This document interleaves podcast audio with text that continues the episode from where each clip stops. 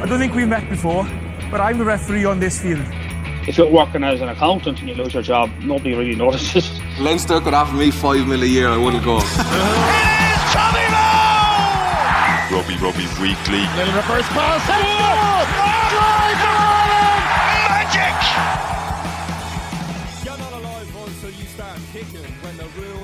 Hello and welcome to the 42 Rugby Weekly. Gavin Casey here, hunkered down in studio in Cork. Uh, it's just been pointed out to me that my location on Skype is still listed as Saucy Town, which was a euphemism for underage drinking back in the day. So that will be edited swiftly after this podcast. I'm joined on the line, as always, by Murray Kinsella of the 42. How are you, Murray? Yeah, good, good. Looking forward to Easter weekend, I guess, at home this time. But um, yeah, nice weather outside, so hope we get into the back garden and enjoy it there. Uh, but all good, tipping away, and even though there's no live rugby, we've had uh, plenty to chat about it and more today. Absolutely, there have been a couple of classic games reviewed by yourself and myself for the 42 members, members.the42.ie if you want to join us in reliving Leinster's famous win in Toulouse in 2006 and also the Miracle Match, which we did more recently. Uh, this is a regular podcast for members and non members, and it is the latest in our provincial report card series. Today, we are going to be chatting about Ulster, and we were absolutely delighted uh, to be joined on the line by former Ulster and Ireland centre Darren Cave. How are you, Darren? Very well, thank you. Thanks for um, having me. I'm just uh, delighted when Murray got in touch that I had something to put in the diary. So uh, something to do, and any excuse to talk about Ulster, you can you can count me in. So I'm looking forward to it. That sounds very good indeed. How have you been keeping since retirement? And I suppose most pertinently, how have you been keeping throughout this uh, the madness, I suppose, of this pandemic? Uh, isolation has been uh, so. Uh, I, I became a father about eight months ago, and I, and in in that journey, I have had like a newfound respect for all mothers uh, any everywhere across the world. But I think it's even um, it's even a higher respect after spending uh, like two weeks is it now locked in the house with my eight month old daughter. So um, I would I would give anything for a day's work right now just to uh, um to get me out of the house for a while. But hopefully um hopefully my wife won't be listening to this podcast. we'll try and keep it going for eleven or twelve hours. Uh, give yeah, plenty I'm for free, the listeners to dig I'm into. Free. um, so, uh, what's the the last sort of twelve or so months been like? Uh, I think you would have announced that you were going to retire. Was it April of last year? And then, uh, as the season came to a close, the curtain was lowered on what was an, an unbelievable career for yourself. Uh, what has it been like, kind of, I suppose, readjusting to normal society uh, and a normal life or something resembling it? I guess having a daughter uh, might expedite that process somewhat. Yeah, listen, I, I, I actually haven't missed it. Uh, I've really enjoyed. I think I've been very fortunate. Uh, my daughter was born in July, so there was no time to really um to to mope around too much. And uh, on on home Ulster match nights, I'm involved in the in the premium lounge there, the A&L Goodbody Lounge. Also doing a bit of work on games, so I still get that little bit of my my fix, uh, a little bit of a rush going into these things, and it um, there are some parallels between that and playing. You know, you're you're kind of going into a bit of an unknown. You know roughly what's going to happen. You've prepared, but you still don't know how you, you're going to perform. So, uh, listen, all in all, I, I I don't really miss it. I felt like the last couple of years of my career, so much of it, I was frustrated with selection. Um, and I was always very understanding throughout my career. If uh, if I was given a reason for not playing, or if I hadn't played well, I would be able to look at it and go, you know, I potentially don't deserve to be reselected, and um, that gave me good closure over the last couple of years of my career. I genuinely believed from the bottom of my heart that I should have played more rugby. Um, now, whether or not that was right and the truth is actually irrelevant because it's not what I believed, and I found that quite hard to deal with. Um, and that consumed me. You know, I was thinking about selection, um, frustrated, never got a good reason. I felt when I was left out, um, and now to not be available for selection, so to speak, and just have that, I suppose, a bit more of a flat line in life in terms of not quite the highs and lows. Um, I really, really uh, enjoy that. Um, and that's one thing, I suppose, that more than anything that I concentrate on. So, yes, listen, there's been some Ulster games tonight uh, this year year where I've been watching thinking would be nice to be in that changing room but ultimately the journey it takes to get in that changing room um I, I'm content that I had my fair share of them and now I'll just try and enjoy a little more relaxing life. Yeah, you had brilliant memories, Darren, obviously on the pitch as well. I'm interested for you now. Um, we've heard you do punditry on, on the rugby pod and stuff like that. What's it like actually I suppose commenting on guys you are so recently teammates with who you're probably still friendly with. Is it a tricky challenge maybe to, to do that? It's a very interesting question, Murray, because people uh, there's different styles of punditry as um, as you well know, and I think a lot of players come out and they think that people are going to be looking for them to sit on the fence, and therefore, as a result, they feel they have to call things out and they have to say things um, that maybe other people wouldn't say. My style, if you will, of punditry is um, I would like people watching at home to understand what's happened a little bit. So for me, you know, if somebody makes a mistake, um, if somebody hasn't played well, it's for me, it's not about saying, "Oh, that's crap," "Oh, that's unacceptable." Ulster really lacked energy. You know these things that some pundits throw out as really good sound bites, and for some reason, there's a real, real appetite for you know keep keep you know keep going, keep telling, tell it like it is. Don't hide behind it. Um, but for me, you know, what I do, I try and tell the viewer something that they wouldn't hear in the pub after 12 pints. So from me, I will try not to say Ulster lacked energy, Ulster lacked enthusiasm, there's no passion in the jersey. These are things I will steer away from. I want to talk about why, what is happening at set piece, what is happening, what are the other team doing to I mean let's let's let's just use Ulster as the example. Uh, what are the other team doing to Ulster that mean that Ulster don't have a lot of time in the ball to mean that their decision makers are struggling with the options. They look, um, you know, at times in inverted commas clueless. They don't know what option to take. Why? Um, and the idea that you don't just uh, say something that anyone could say, could say in a pub after twelve pints. Uh, that that is what I try and do. Um, and at times it frustrates me that there are pundits that go on and say, "Oh, it's just not good enough." Um, you know, there's there's no pride in the jersey, and and fans, some fans lap it up. Yeah, it is. It can be a bit of a soundbite, all right, where you're throwing an entire team under the bus without necessarily explaining as to why it may seem as though they're playing without uh, a supposed desire. Your punditry style, Darren, was that a conscious decision? where you would have sat down before going into punditry and sort of decided what type of pundit you wanted to be, or was it something that maybe you were considering in the twilight years of your playing career where it was going to be an outlet for you and maybe you had the time to assess the, the punditry landscape and ascertain as to how you wanted to fit into that landscape? Um, no, it was something that just came naturally to me because it wasn't how I, that was how I played the game uh, that I thought about things, and um, for ex- for example, you know, in particular when viewing Ireland games over the past sort of three or four years of my career when I wasn't playing, and I'd have seen some of Murray's pieces on the forty two. Um, analyzing you know where the try originated from and they that's how I viewed rugby as well. So I would have looked and said, yeah, well that's right.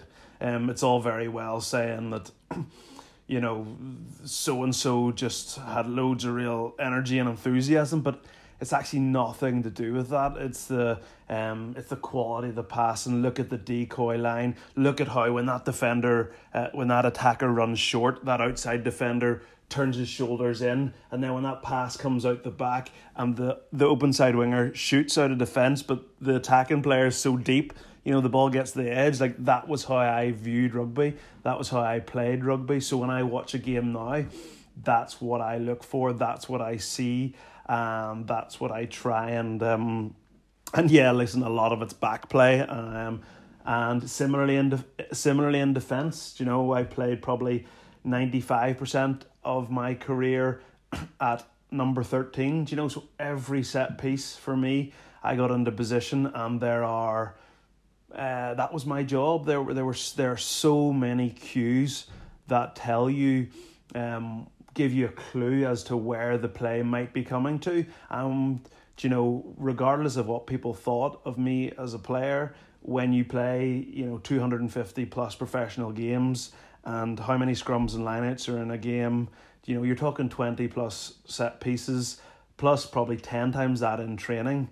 Um, actually, probably more than 10 times. My maths is out of control here, lads, but we're talking, you know, I probably defended like 20, 30,000 set pieces in training and and in matches. So when I watch a game now, um, and I look at a scrum, and the blindside wingers here and the fullbacks there, and to me that's just like I just love that, and um, that's what I like talking about. I like saying, well, the blindside wingers moved across here. What that's done to the defense is that's meant that the fullback actually has to stand right in the center, so he actually has to move his other winger back a tiny bit, so they're not going to be op- able to operate their blitz defense, or if they keep, you know, these kind of things, that's that's what I love about the game. Yeah, I think it's been really interesting to to see that development in media. I mean, we, we actually had a newsletter for our members, uh, the rugby newsletter yesterday, kind of talking about that the development of the media and also the supporters themselves. Like I'm constantly blown away now by the knowledge that fans and supporters have and the hunger they have for that kind of analysis of games and maybe getting that bit more understanding of, of what's going on because as you say like there's so many parts to it. You think of a set piece try like right from the the hooker's throw the movement in the line out the transfer of the ball everyone's movement off the ball support play off the ball. There's so many little parts of it that have to go right or can go wrong. Um that literally you look at 15 seconds of any rugby game and there's there's loads in it to dig into. And we can overcomplicate things maybe and and definitely the mental side of it is as we'll probably talk about with Dan McFarland that is a, a huge part of it. But I think it's been really interesting to see that side of the media and and how supporters engage with the game kind of developing. So yeah, it's it's been an interesting part of it, and, and I think Darren's doing a really good job of that, Gav. One hundred percent. Uh, and before we we talk into the Ulster side of things, I was wondering, Darren, are you able then, uh, in light of all of this, to still watch a rugby match and just sort of enjoy it for it being a spectacle, maybe a bit of an easy watch, a super rugby game or something like that, or are you always now watching rugby with an analytical eye and I suppose working through the minutiae of what's going on and all of the little things that can happen in a 15 second passage of play, as Murray says? Uh, both, to be honest with you. Sometimes when I'm at a game, um, particularly obviously Kingspan's the place I'm at most regularly, and say for example I know on Monday or Tuesday I have a media commitment with regard to the game. It does take a bit more of a less of a social kind of aspect to it. You do. Um, sometimes I'm watching the game thinking, right, if I don't watch this game properly, I'm gonna have to watch it back three times on Sunday. but you know, quite often, I mean probably a team who are quite a good example is you could be sitting on a like a Sunday afternoon uh, Champions Cup weekend and Saracens are playing.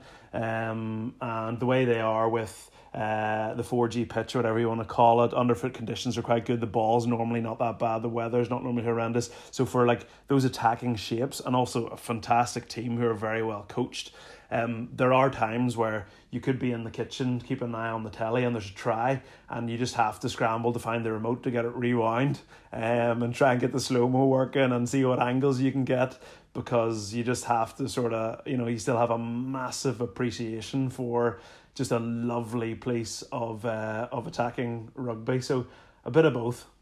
Super, yeah. Well, you're obviously incredibly well positioned to chat Ulster and their progress over the last couple of years and give us your assessment of how their season was going to this point. Plenty of uh, juicy enough attacking play on offer at Kingspan as well. So where were Ulster going, do you think, uh, before I suppose all of this went to pot for completely external reasons? What was your impression of the Ulster that you saw uh, for the first time in a long time in the absence of yourself? Um, well, it's it's actually funny that this is quite good timing for this conversation because uh, it came up on my uh, Instagram a couple of days ago um, that it was two years to the day since Tom O'Toole made his debut for Ulster uh, away to Edinburgh. And this conversation isn't about Tom O'Toole, but for me, uh, you know, I think back to this journey that Ulster are on. Um, that I think so. It was it was April twenty eighteen. Ulster had um, lost heavily away to Cardiff. They had lost um, heavily away to Scarlets, lost at home to Edinburgh, and the place was a, a bit of a mess. Uh, Les Kiss had just left. Jono Gibbes was um, going home for family reasons. Then he wasn't. Then he was going to La Rochelle. Then he wasn't. Um, there was all sorts of sound bites being thrown around the media about what we were and what we weren't. And one guy who I think doesn't get enough credit in this Ulster journey is Bryn Cunningham, who is the operations director, or uh, I don't know the official job title, but he's a guy that was trying to recruit players at that stage. Um, and the place was was a bit of a mess. He's trying to, you know, recruit guys the likes of your Jordi Murphys, your Marty Moores. Uh, you know, he recruited Charles Piutau. He got Billy Burns, and you know they're looking at Ulster and they're going, well, how how do you sell that club to them? Um, and that that game in Edinburgh, we ended up getting a bonus point. Um, then we ended up beating, winning a couple more games, and that was the ultimately the the year we had to play in a playoff to get back into Europe. Um, and that was on a, I think it was on a Sunday afternoon in front of the Ospreys, uh, against the Ospreys, in front of probably the worst crowd I've played at in the Kingspan Stadium in about ten years. So that was kind of where it all started. Um, then you know Bryn recruited the likes of Dan McFarland, and the thing just sort of started gaining momentum. Um, Dan's brought in just a real, uh, really invested in trying to play young players. We've seen a change in the style of play. Um, last year I think was probably a slight overachievement for his expectations. Um, and and this year who knows if we'll get a conclusion. But the team are the team are in a, a really really good place, and the thing about what Ulster went through, and to to refer back again to that game against the Ospreys two years ago, uh, Ulster haven't been as successful as Munster and Leinster in in the professional era. You only have to look at how many Heineken Cups have been won to to um to make that comparison. But it doesn't mean that the club and the place isn't as proud. This is a really, real like like the people in Munster, like the people in Connacht, like the people in Leinster. This is a really, really proud place. Really proud people. Really proud of their club. Really proud of their team. And this would have it would have been an absolute catastrophe for Ulster if they'd have missed out and getting into the Champions Cup on that occasion. It is obviously, as you say, a proud place, and I think a lot of supporters and I'd imagine players and backroom staff might have found themselves in a position where it became a little bit more difficult to be proud after what was uh, a monumentally difficult 2018 for all sorts of reasons. Uh, do you think that, like, on reflection, um, well, actually, I, I suppose I'm asking you really, like, how much of the change in environment, change in culture, and that upturn in fortune was sort of player driven or player led?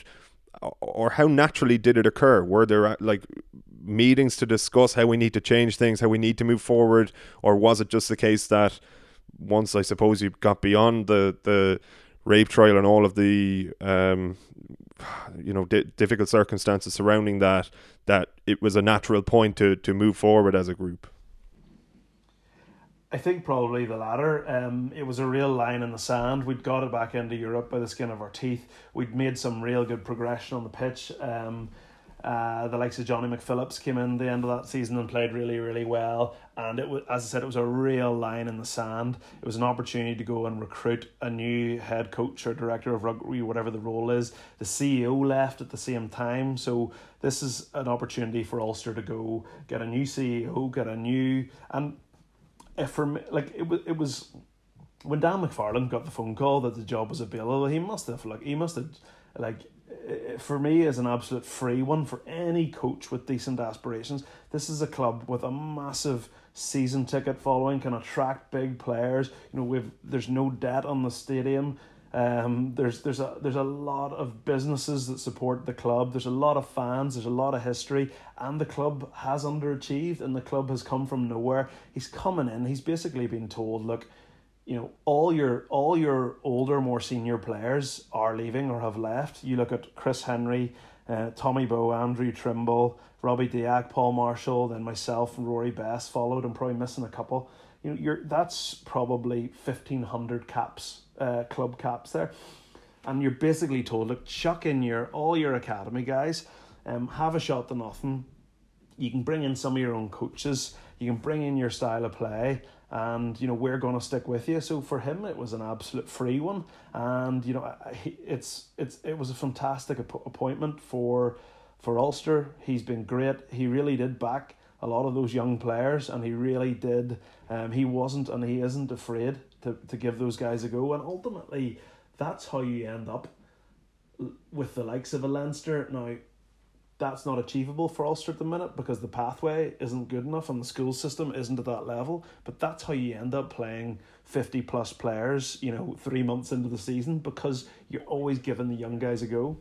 Well, it's as good a time as any to discuss some of those young guys. You mentioned Tom O'Toole earlier. Um, in the backs, you've got people like Michael Lowry and uh, Robert Baloucoune, like really exciting young talents. It's great to see, say, for example, Baloucoune uh, playing AIL a couple of weeks before being drafted into a to help out an Ireland squad, for example. So, who who of those younger players have stood out to you? And who do you foresee having a, a real impact in Ulster's future? Because, as we know, it can be uh, a fairly tenuous career at times. It might look as though things are going one way and it just might not transpire to be the most uh, glittering of journeys, be it through injury or whatever. But there seems to be a crop of players at Ulster at the moment, younger players that could provide the spine really of a team for the next decade. Yeah, I mean, you mentioned Rob Baloucoune, like he's a guy who um, I was really impressed as soon as he came in, and it wasn't because of his speed. Like the guy's fast, the guy can, the guy's hard to tackle. Loads of wingers are, but I remember very early in his career, you know, we were touching there about scrum setups and where to stand, and I remember, you know, working with this guy. He's standing beside me, remember? And I'm sort of saying to him, Look, Rob, see when that winger shows here, or when we're 20 metres from our own line, you can actually come in here. Or and, and I remember, you know, when you're, you're talking to someone and they just get it um, and I just could tell from the way he learned and the way he listened that I, you know, this guy can beat people, this guy can run, but it was his ability. He loves tackling, he's a great tackler, but it was his ability to learn that. And I, I just saw there's guys I've spoken to in the past, and I've said, look, see when the the opposition take the ball to the line, we can all jam in. Or do you know, see when he makes that early pass, everything goes out the window. We all sit off, and then we'll adjust back to the edge. Um, and players don't get it. They just don't get it. Rob, everything, he just got it. He just got it. He just got it. Um, also really, really good in the air. And for me, in terms of like a you, what do you want in an international winger? You want someone who's good in the air. Um, and you want someone who's fast, who can beat people, and you want someone who can make reads in defence. Uh, he's very, very lucky to have Jared Payne there as well. He's really improved some of his grass cover um, his ability to maybe start high off a scrum and then as the ball goes in and when the ball's kicked over his head to turn and actually catch that ball on the full. Um, I'm sure he won't mind me saying he's still got a bit of work to do in his kicking, but he's a guy that I, I'm uh, I'm really excited about. Mikey Lowry, uh, the thing I think Ulster need to do with him is just figure out what where's he going to play because at the minute my concern with him is not talent it's not his ability to beat players it is this Matthew Morgan issue uh, that we've seen with him. Um, is he a 10? Is he a fullback? Um, if at the minute he's your second, if he's your backup 10, you know, are you best putting him on the bench and bringing him on at fullback to get game experience? Or are you best saying, no, we need you to play at number 10. We need you to learn how to control the game. Um, you look at a guy like Billy Burns, who's who's just been phenomenal for Ulster um, the last couple of years. And it's not about footwork, it's not about speed, it's not about flair. It's about making really, really good decisions time and time again. When to kick, when to pass, how when to adjust your depth, um, and that is how you uh, you play number ten, the best number tens in the world. You know, every now and again you get a Beauden Barrett, but the best tens in the world are the ones that can control the game.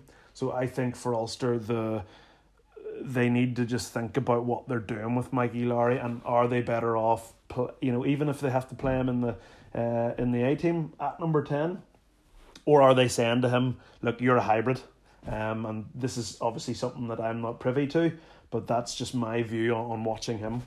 Yeah, loads more young players to chat about as well. But just to jump in there, Murray, on Lowry, what would be your interpretation of where he is best suited to play for Ulster? Yeah, in my head, he's he's probably a 15 at this stage, um, but benefiting from that ability to play a 10.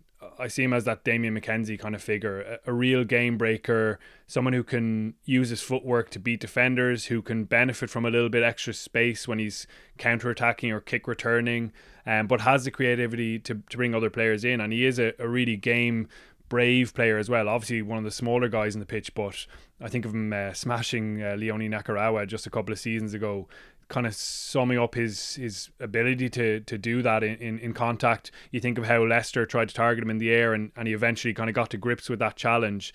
Um, so definitely a resilient young player, and he's he's probably like a new signing for next season if you think about it. Only played three times this season, um, and he's definitely one of that crop of, of, of young players who McFarland has has backed and who are showing their ability. I think one of the things that Ulster are doing really well. Like obviously there's there's been the loss of experienced guys like Darren and, and Rory Best etc. But I think McFarland's probably trying to to compensate for that a little bit. You even look at who's coming in next season.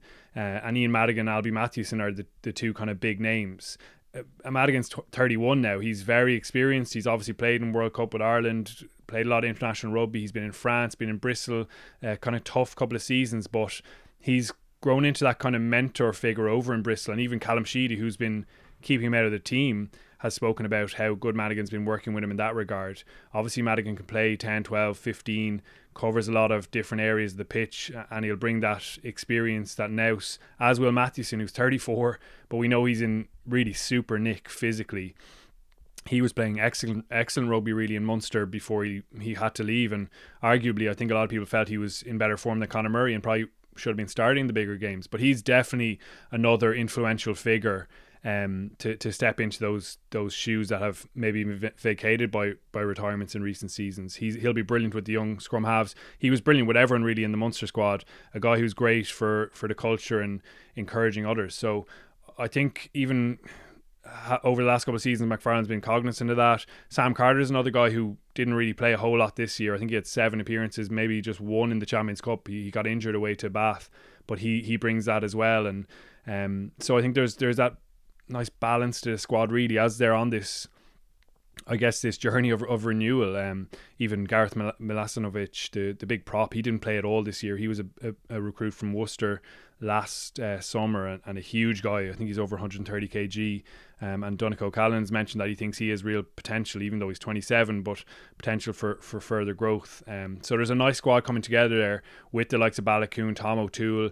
You look at Stuart Moore now stepping up from the academy, really gifted footballer in midfield. He, he's got nice balance to his game. Um, and a bit of X factor as well. James Humes, 21, and, and ready to push on probably um, in midfield as well. So there, there's loads of reasons to be excited. And I think I'd agree with Darren. Even they almost overachieved last season. They got the the away quarter final back in the Champions Cup knockout stages, and even whatever happens with the rest of this season, you know they're currently second in, in Conference A Pro 14. Obviously Leinster are way out in front. They're a bit of a freak kind of outlier, but Ulster have been good, consistent. Uh, into the Champions Cup quarterfinals again for the for the second season in a row is a really good achievement, and it just leaves them like we don't know what's going to happen next with 2019-20, but it leaves them in a position kind of next season to go and try and get that home knockout game, whether it's in the Pro 14 or hopefully in Europe as well. Um, and you're making that really good, clear season on season progress while developing that uh, young kind of new fresh core in your squad and, topping it up with a bit of experience around it. So all in all, really, it's looking like a, a positive position, um, considering what what Darren kind of laid out there at the start, where Ulster came from. One hundred percent, it certainly does. One of the younger players that we haven't mentioned, I think he doesn't necessarily, uh, he he isn't necessarily classified as uh, a young player for the future because of his experience internationally now. But Darren, I was wondering what you have made of Jacob Stockdale's form over the past year. Obviously, he's come in for a lot of criticism in a green jersey, had a bit of a barren spell as well for Ulster in the try scoring stakes. And it came after an early unprecedented explosion onto the global scene, really, uh, and that remarkable run of form he was on in terms of scoring international tries. We sort of know about his talent, I think, particularly in attack.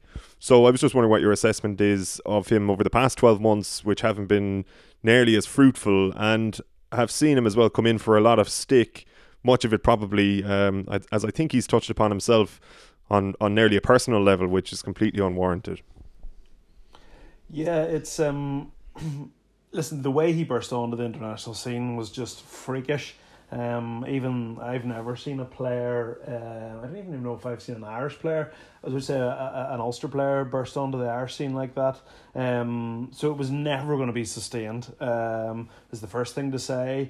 Um, I try not to be too biased, A, because um, he's an Ulster player, B, because I know him personally. I do think some of the criticism has been unfair. Uh, what sticks out in my mind was, and I'll be interested to hear Murray's thoughts on this, when Ireland took that uh, hammering at Twickenham um, uh, in the pre uh, preseason friendly for the World Cup, if you can call it a friendly. Shouldn't really be called a friendly if it's international match, should it? But um, and I remember just it, at the end of the game, it just seemed to be listen. Ireland were completely off the money that day. They were blown off the park, all parts of it, and it just seemed to be you know Stockdale can't defend. And I thought he, Jacob Stockdale is a high, reasonably high risk defender. He gets quite, um, he gets quite high. You know, we've seen the intercepts. Uh, and this is a guy who had two or three intercepts from the Six Nations previously, or has for Ireland, and plenty for Ulster, and nobody was saying anything about these. Um, but I remember in particular, Murray, there was um, a couple of scrum defences uh, where I thought Ireland were completely out of synergy, out of sync, um, and very rarely when a team scores off first phase is it is it one person's fault? I remember one try in particular where um, England had a left hand scrum and the scrum wheels ever so slightly towards the touchline. So Conor Murray, who's obviously on the open side, thinking, and Ireland have agreed, look, Conor Murray is going to get to the first England attacker, but the scrum wheels, so Conor shoots down the blind side, totally understandable. As the ball comes out, Ben Youngs actually runs with the ball and he gets outside of the Irish back row. So straight away, I think it might have been Jack Carty at 10. He has to go to Ben Youngs. So straight away, I think it was um, Bundee Aki and Guy Ringrose in the middle if you're if you're Jacob Stockdale, you are thirty meters away, and in your head you're probably thinking, "I'm getting to the, th- I'm going to roughly hit the third last guy here, which is the you know the, the, the thirteen or the blindside wing, depending on where the blindside wing comes." As that number, as Conor Murray leaves the picture and Ben Youngs joins the picture, that has happened in a split second, and you have a you have Jacob has to guess what Jack Carty, Bundee Aki, and Garry Ringrose are going to do because they have not planned for this. Um, and it ends up that Jacob shoots to go and get, I think it's maybe Jonny May, but because of the initial discussions, Jonny May's probably 20 metres away from him, so obviously he's very, very late. He, he gets the read right, he's just too far away to cover the ground, and England get the edge and walk it in the corner, and people are having a go at Jacob, and I'm thinking that, I mean, that is just not one person's fault. That it's very good attack. I can see why Conor Murray's gone down the blind side. That's not necessarily the wrong decision. Jack Carty's had to go to Ben Youngs. You know, Bundee Aki's had to sit in the short runner. Guy Ringrose has had to go in the next guy. Like, it's just good rugby and uh, like it's just rugby. It's and and and it frustrated me that I was watching this going, how is you know, and people good um pundits, people on social media giving Jacob, and there were more examples in the game, and that's just the one that sticks out. But I remember watching that thinking, that's not his fault. That is, and the, the thing that for that game stuck out for me, I've never seen Ireland in the past, say, 10 years so out of sync uh, in terms of a lack of understanding uh, between players as to you know certain habits or where they all might be going. And I suppose to sum it up, if every player in the backline makes the same wrong decision at the same time, I'd say 90% plus of the time that will close down the move. The problem is when people are doing different things and the the scapegoat is the winger. Yeah, that was a that was a horrific day. Even the second try, I think Bundee Aki probably bites in um, on the the Billy Vunipola pop off the deck. It was poor defending inside, but the obvious thing is to to blame the wing. Like I know Darren thirteen is obviously very difficult to defend on those set pieces, but I honestly think in the modern game the the wing being the edge defender is just as hard, particularly in a system like Ireland's where there's so much demand on them to make decisions, to cover space behind as well as um, shoot up hard on the edge. It's it's a tough thing to do, and Jacob Stockdale has definitely been learning that. He he makes good reads, uh, he makes good tackles, he uses physicality at times, but we definitely over remember and over focus probably on the the poorer examples. I mean, that's not to say he's he's completely flawless all the time. Everyone makes mistakes in the pitch, and it's probably just not about kind of hanging people out, scapegoating them when that kind of stuff does happen. Like St- Jacob Stockdale himself will have learned huge amounts, even from the most recent era, I guess, the, the England one, where he, he probably feel he, he should have tried to catch that on, on the full, the, the ball bouncing. But again, extremely unlucky. There's maybe for me, even with Ireland, there was maybe a point where Joe Schmidt could have maybe rotated him out of the team. The only thing I suppose that Joe Schmidt feared was that you do that and it's seen as this dropping. It becomes a huge headline and, and potentially rocks a young player's confidence. I think in the World Cup, we probably didn't see the best of Jacob Stockdale, but he's recovered really well since and and played some really good rugby with Ulster. It's been interesting actually for me to see him, and I know Dan McFarland has mentioned it a couple of times. Uh, see him back at 15, where he played a bit when he was he was younger. Do you see that as maybe a, a potential future option, Darren? A, a, bit more that he's got that skill set, that size. Obviously, when he's on form, he's he's really good in the air as well. He he seems to have the skills for for that role as well.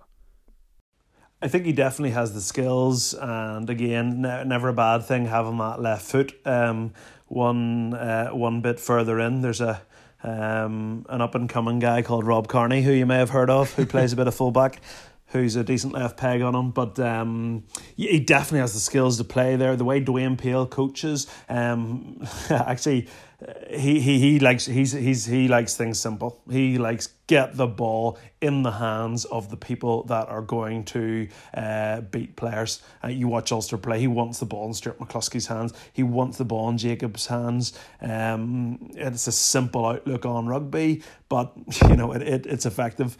Um, so from that point of view. I think he could and and uh, is very well suited to it.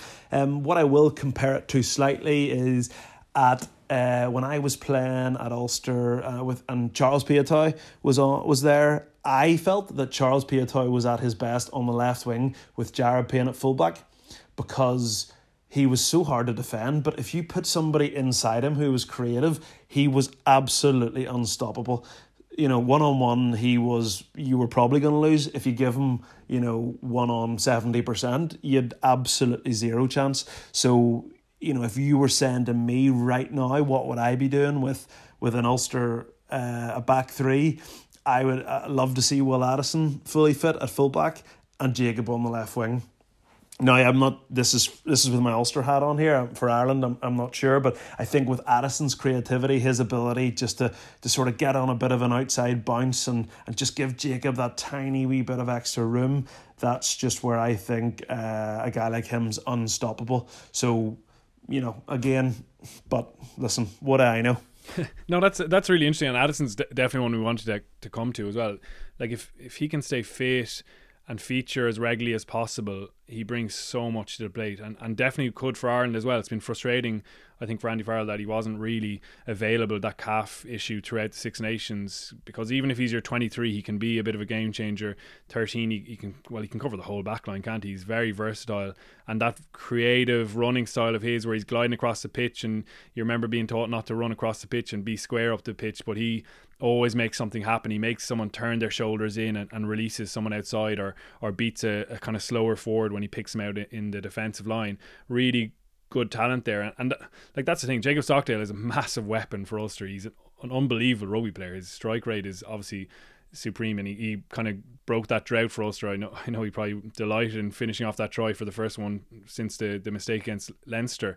Um, but there's so much quality in that team. You mentioned McCloskey, like what a weapon to have in midfield. A guy who's extremely physical, obviously, but that tends to maybe overshadow the other subtleties he brings to his play. He's worked on his passing game really hard. You can see the evidence of that. He's bringing other players into the game with his offloading as always. He's jackling now, winning regular turnovers. And when you've got a weapon like him in midfield, you've got Coetzee back to his very best in the back row.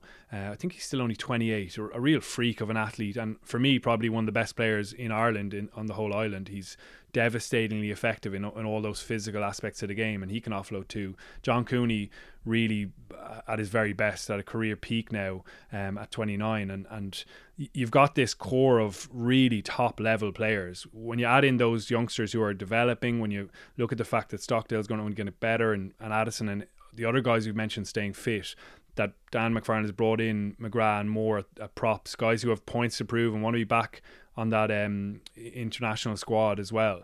There's just a whole lot of upside in this Ulster squad, I think, and it's it's just a, an exciting prospect to think of them getting all those elements onto the pitch. Obviously, there's going to be injuries at certain stages, and, and that's the nature of the game. But um, they're they're in a really good place in terms of that personnel, and um, with a load of upside left in it. I think there's a and they have a they have a slight um, a similar issue to Ireland. I think Ulster in that when they struggle uh, with the confrontation side of the game, the whole th- the whole the whole thing struggles. Um, I think we've seen that with Ireland, uh, particularly struggling against those really big hefty teams. England obviously jumping out over the past year, and Ulster the way they like to play, they like to pass the ball. I remember when Dan McFarland came in, he said something that uh, I think the year before, Ulster forwards had passed the ball less than any team um, in in the in the Pro fourteen. He brought in uh, Dan Soper, who's very good skills coach, who's been working in the school system here and, and the club system for years, and pass the ball, pass the ball, pass the ball. But listen, for all me overcomplicating rugby, rugby is about big men. Uh, it's about controlling the game line. If when somebody runs into you, you smash them back, and if when you carry the ball, you knock people over, you're going to be good at rugby. You can forget all the nonsense I've spoken about all day about about going to the line and turning shoulders. And you know, for Ulster, Ian Henderson, Marcell Coetzee, and Stuart McCloskey are three guys that just you know when they're in the team they're big they they they just make a big difference just because their ability um to control that gain line uh Marion you mentioned just on Marcell um that that's what it is. You know, since he's come to Ulster, he's been privy to some good coaching. In particular, again, some work with Jared Payne. He's really developed his understanding and his decision making. But in the end of the day, that guy's ability to control the gain line, and that is the key to rugby. Um, and when people run into him, they go backwards. I mean, he carries the ball, he carries people forwards with him, and that is absolutely and utterly invaluable in rugby. And I agree with you. I think he's one of the the best players on the island here. Yeah, the coaching side of it's really interesting. You you've mentioned nearly all the guys there now, and, and that side of it's become a little more settled. Peel doing great work with the attack and, and getting that nice width in the attacking shape. But the interplay between the forwards, I agree, has been a real highlight and, and possibly kind of like obviously Leinster are good at that as well, but the interplay is right up there from from Ulster. Dan Soper's done a brilliant job. Uh, the defense pr- progress has been really interesting as well. Kind of almost more under the radar. People tend to focus on the attacking game, but Payne's done a good job. And and even I know Dan Dan McFarland speaks a lot about the kind of collective speed. You tend to think of that uh, purely as an attacking kind of attribute, but it, it applies to the defense. Even how guys are getting off the ground, how they're getting set early, allowing themselves into those positions to make better de- decisions. Um, it's been really impressive. Roddy Grant's obviously the newest addition, the forwards coach. Uh, coming in this season, there there have been a couple of memorable kind of line out wobbles, maybe just down to individual throws, lifts, things like that. Bath obviously had a, a, big day at the scrum there as well, but loads of tools for him to work with. So it is a nice kind of settled, balanced coaching team Dan McFarland seems to be really good as well at, at kind of encouraging them to show their attributes and actually freeing them up to do a bit to, to, to show what they can bring in terms of the coaching. A bit like we mentioned Gav with with Connacht and Andy Friend. Um, I just wanted to ask you Darren you, you mentioned Ian Henderson there. It's it's I guess a, a new captain this season. What's he like behind the scenes as a character as a leader?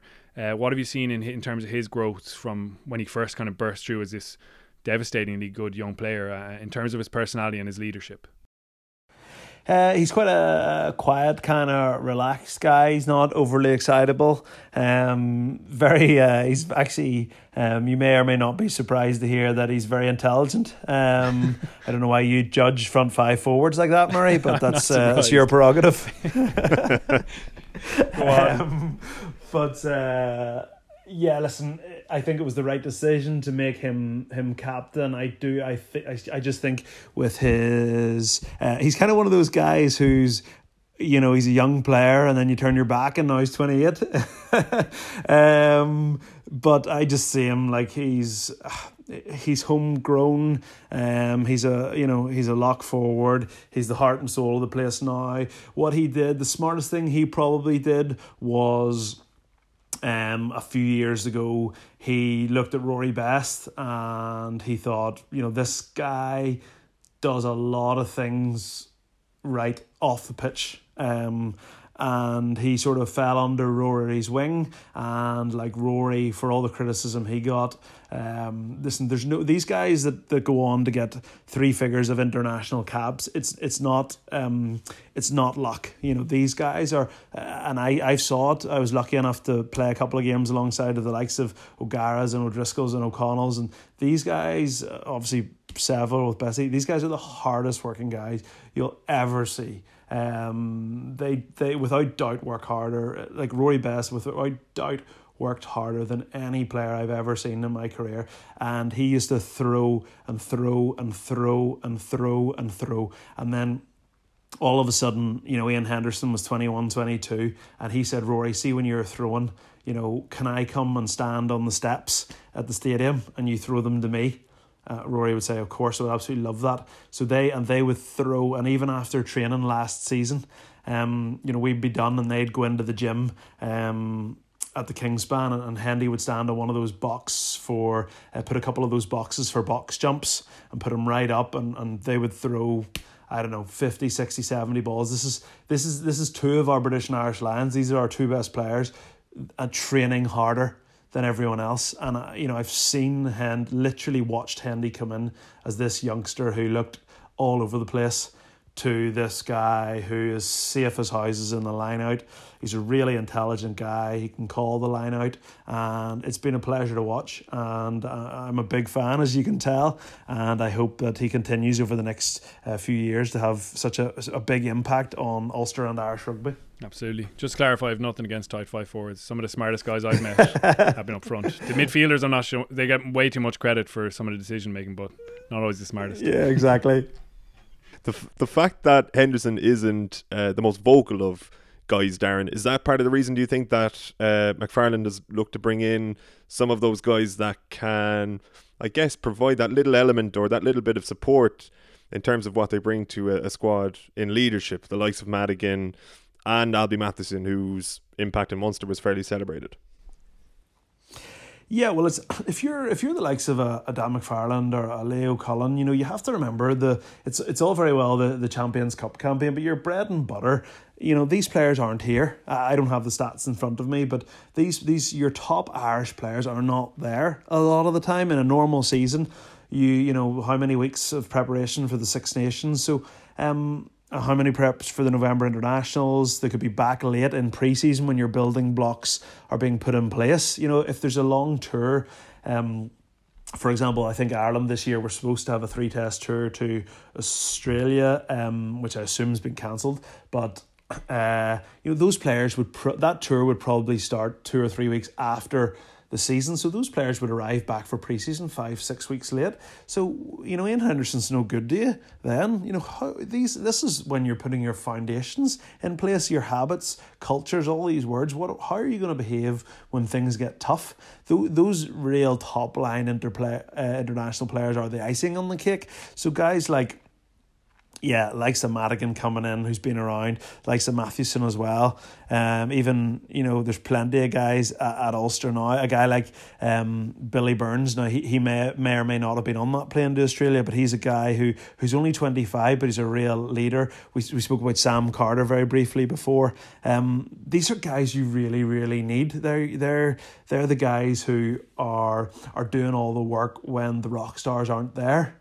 Um, and as I say, when the boys come back in, they're just about putting sort of um, uh, the cream on top, so to speak. But the, the foundations are in there, so the damage has either been done or the team's sort of already set up. So it's really important that you have guys around the likes of an Ian Henderson, um, and it's something that will be interesting to see over the next while. United said Ulster's next choice captain um, is Rob Herring, who was having a really promising Six Nations um, and looked like, you know, that number two jersey, he could sort of just be slipping into the lead for that number two jersey for the next couple of years. Um, so again, you know, who's next? Who's when these guys are away? Who's who's who's who's rallying the troops? Who's looking after the habits? Um, and it is probably the likes of a, of a Billy Burns or an Alan O'Connor, but these are the guys that um, you know probably don't get as much media attention, but they're what shape um, your season because if you don't have them, you're not going to be in any playoffs or, or the likes. Yeah, that, that's a really important point to just hammer home, Gav. Like we spoke about Leinster, and that's probably one of the things that's missed with them a lot because they have a lot of star names. But even we actually went through and tallied up all the minutes from this season, and, and you see the guys who've been most uh, present, and it's people like I don't know Josh Murphy, Ross Molony, Jimmy O'Brien, uh, guys who maybe go under the kind of national radar, the wider rugby consciousness radar, but they're so important. Alan O'Connor is a brilliant example in Ulster, a guy who has been for me brilliant this season, really tough, like a, a tough nut in the close exchanges. He's improved his ball handling immeasurably under Soper, um, and just brings that leadership as well. He, those kind of guys like Luke Marshall, someone who's slipped out of the Ireland uh, mix, but is is really consistent for Ulster. They're the ones who I agree, totally agree with Darren. They make the difference. Leinster have loads of really good ones, um, and because they have a load of internationals, people maybe kind of overlook that. I know Leinster fans obviously appreciate their contributions, but it really is a it's a you know it's more about uh, sorry it's it's about more than just your six or seven international players and and them making the the kind of X factor moments, the the consistent guys who plug away non-stop in the background are are just as important. So that's that's big for us as well, continuing that development. Yeah, it certainly is. And obviously Dan McFarland's name has been mentioned here plenty over the course of the podcast. Uh, Darren, you lived through the very first phase, I suppose, of the McFarland revolution. And I was curious as to how uh, a coaching philosophy changes, how that changes actually uh, actually manifests itself. Is it the case that like coaches will sit down with players and uh, a change in approach is, is discussed verbally in meeting rooms and reviews and things like that, or does it manifest itself more through different drills on the training ground, even uh, team runs, things like that? How, how does a coach actually implement what McFarland has done over the past sort of 12, uh, well, 18 months? It's, it's quite a it's quite a hard question to answer because it's probably about changing um, loads of things really slightly, um, but the knock on effect is is is quite big. Um, and the one, I mean, to try and not make sure we're although we've all got all day um so that we're not here all day um uh the biggest thing i would say if you could say like what has dan brought to ulster that you have never seen in the too many head coaches that were at ulster in your 13 years um, it without doubt is the intensity of training. Um, there has ne- and it is it it's not rocket science. Um, it's been seen at Ireland. I remember when Joe Schmidt came to Ireland training, and I thought this is a bit different. It certainly was different than when Declan Kidney was in charge. The Ulster training is unrecognizable. Uh, I think, given that the, the the playing group has changed so much, I actually don't think um, there's as big a gap. Um, you know, you don't have probably as many rock stars. You know, it's not like you look at well Charles Piutau, you know, Tommy Bowe, these sort of boys, Rory Best. Um, there's just a lot of good players um, outside of your rock stars. You know, the likes of your Matty Rea's, Sean Reidy's, um, these kind of guys, Nick Timoney, Kieran Treadwell, Andy Warwick, just all these guys that are just good players. Um, but the speed of training is just something that Dan completely and utterly changed. And everything that they do is all about speed. It's all about speed because Dan was smart, to realize, smart enough to realize that if Ulster were going to do any damage, it wasn't going to be through this arm wrestle, which um, we see from some teams. If Ulster are going to go and beat Toulouse, now there has to be control. Of course there does. But it has to be done with speed. If you know the pitches, um, now of course this is you know may not happen. The Toulouse game may not happen, but let's assume it was going to happen. Um, what will the pitch be like? You know, it could be heavy. It's often is the case over there. Um, lots of big, big, big forwards that want to trundle. They want to wait. No, it has to be a quick. You have to go to the line out quickly. You have to do everything quick, and you have to just get everyone on the pitches so heart rate so high that they're uncomfortable, and back yourself to um to handle it best. And that is one thing. This um Dan has a number of drills um where you know he has 15 on 15 set up but he has all the coaches around the place with extra extra um, rugby balls so if the ball ever goes out it's tossed back in so essentially he does um, you know six seven minutes passages of play and you know then at the end of it he'll you know double blow a whistle and everyone has to sprint into him and the first time he did that he he showed it on the video afterwards and he said and he showed the last couple of sort of he had he had told everybody when I double blow the whistle, you need to sprint in, or we're doing fitness, we're doing extras. So he showed the video and he showed the last thirty seconds, minute of, of play, and everyone's walking. They're absolutely tanks are empty, and he double blew the whistle, and everybody sprinted to him, and because uh, you know nobody wanted to be last, nobody wanted to do extras, and he showed it, and he said, "Why can you sprint when I blow a whistle?" I am not on the pitch to blow a whistle twice. Why can you sprint when you blow a whistle, but you cannot sprint to chase a kick when you're tired? And that sort of mindset of um, of of things, he might throw a ball in and he'd say, you know, team with bibs, line out on your 40 on the 40 on the 10 meter line there. You've got 20 seconds to to to call to but you might be 40 meters away.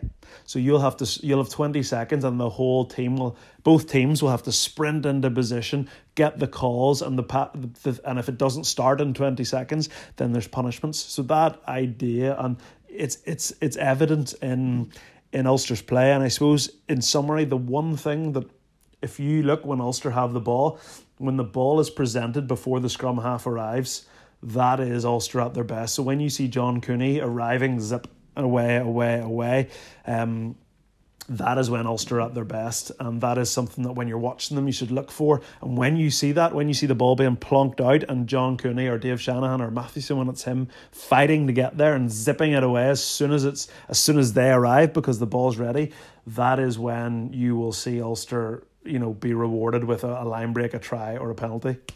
Yeah, those training sessions sound horrific, I have to say. But you can see, he, he, I mean, Dan McFarland talks about kind of squeezing every drop and, and fighting for every inch, and you can kind of dismiss them as, I don't know, bullshit kind of statements, but they very much do relate. I suppose the last part of the jigsaw for Ulster is getting Darren Cave back in the mix. I wonder what role you you would favour. Uh, do you know what? I actually thought for long parts of my career, the like I, I would like to go into coaching.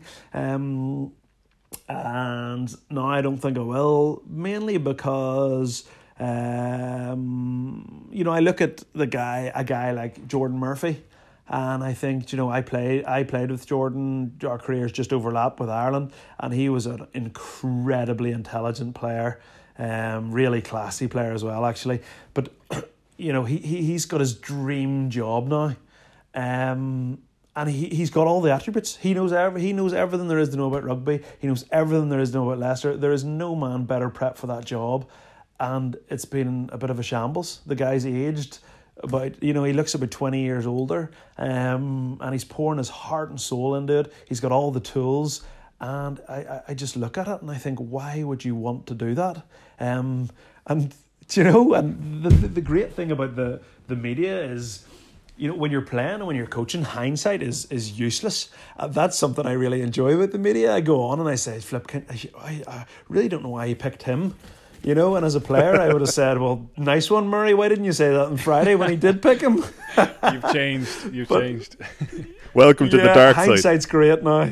Yeah, so like what have, what we have asked um, Mike Sherry in relation to Munster, Birch in relation to Connacht, and I'll ask you now as well, Darren, if there was one area in which you would most like to see Ulster improve between uh, I suppose between now and the resumption of rugby is too difficult given that it's impossible to train as a group. But over the next 12 months, say, one area in which uh, you feel they could uh, kick things up a notch in order to uh, probably, I guess, uh, go that little bit further in Europe, get beyond the quarter final, uh, win it, w- win silverware, basically. What w- what would that one area be? Or are you like Murray when I asked this last week?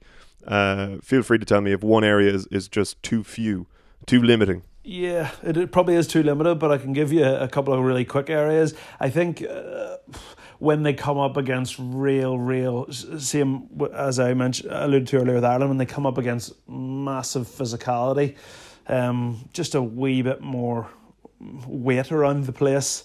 Um, that you know maybe a bit of depth and a bit of experience. Um, I think they've got all the tools. I mean, this year, um, if this does draw to a conclusion, they're, they're, without doubt, they're they are not the best team in Europe. Um, could they win it? I think they'll. I think they'll struggle to win it. I think they uh, have a chance of you know getting a couple of knockout wins. Um, big picture, I think it would be nice to see them just producing more and more players from the school system. Um, nobody has a problem with how many players we're picking up from outside Ulster. It's it's it's fact. It's the truth. Um, but uh, at the same time, you know, it's the same with with Connacht and Munster, particularly Connacht. In an ideal world, you want as many players as possible. Um, playing for the province who are from the province uh, in terms of just because it's a good thing, uh, but also in terms of sustainability. Um, so that sort of would be a big picture thing. I think everyone in Ulster would like to see um, our ability just to go to our schools and say, look, we have a plethora of players here that we don't need to scar the world for players who are are, um, are Irish qualified. Murray, any additions to that? Yeah, I guess just in terms of like a, an objective for next season is I mentioned before, get a home knockout tie. It makes such a huge difference. Like statistically proven, if you can get a home quarterfinal in Europe, you've a, a, a, much better chance of going through again. And same with the the Pro 14 semi-finals, both in terms of the the money the province brings in with the big home game, but also because it makes you competitively um, a, a greater chance of, of, advancing. So I think probably that consistency of the performance. We've seen brilliant Ulster performances, but having that across the board 95% of the time is what the very, very best teams do. And I think Ulster, they're heading that direction and, and, they, and they can take that next step uh, next season. That sounds like a plan. Darren, it's been an absolute pleasure to have you on. Really appreciate you taking the time. I know we have a lot of time, but still very much appreciated. Uh, super job. Thank you. All right, guys, thanks for having me. Always good to talk Ulster. absolutely, absolutely. Uh, Murray, thank you as well. Cheers, Gav. Looking forward to our next um, Classic Games match on Monday. We're talking Connacht Toulouse from 2013, so another uh, really good match to look back at. Absolutely, looking forward to a bit of homework there as well. Thank you to everybody at home who listened. Members at the 42.ie if you want to listen to some of our pandemic pods. And we'll be back as well next Thursday to round off the provincial report cards series with Leinster. So until either Monday or next Thursday, go easy in the meantime and mind yourselves. I don't think we've met before, but I'm the referee on this field. If you're working as an accountant and you lose your job, nobody really notices. Leinster could offer me five mil a year, I wouldn't go. Robbie Robbie Weekly. Little reverse pass.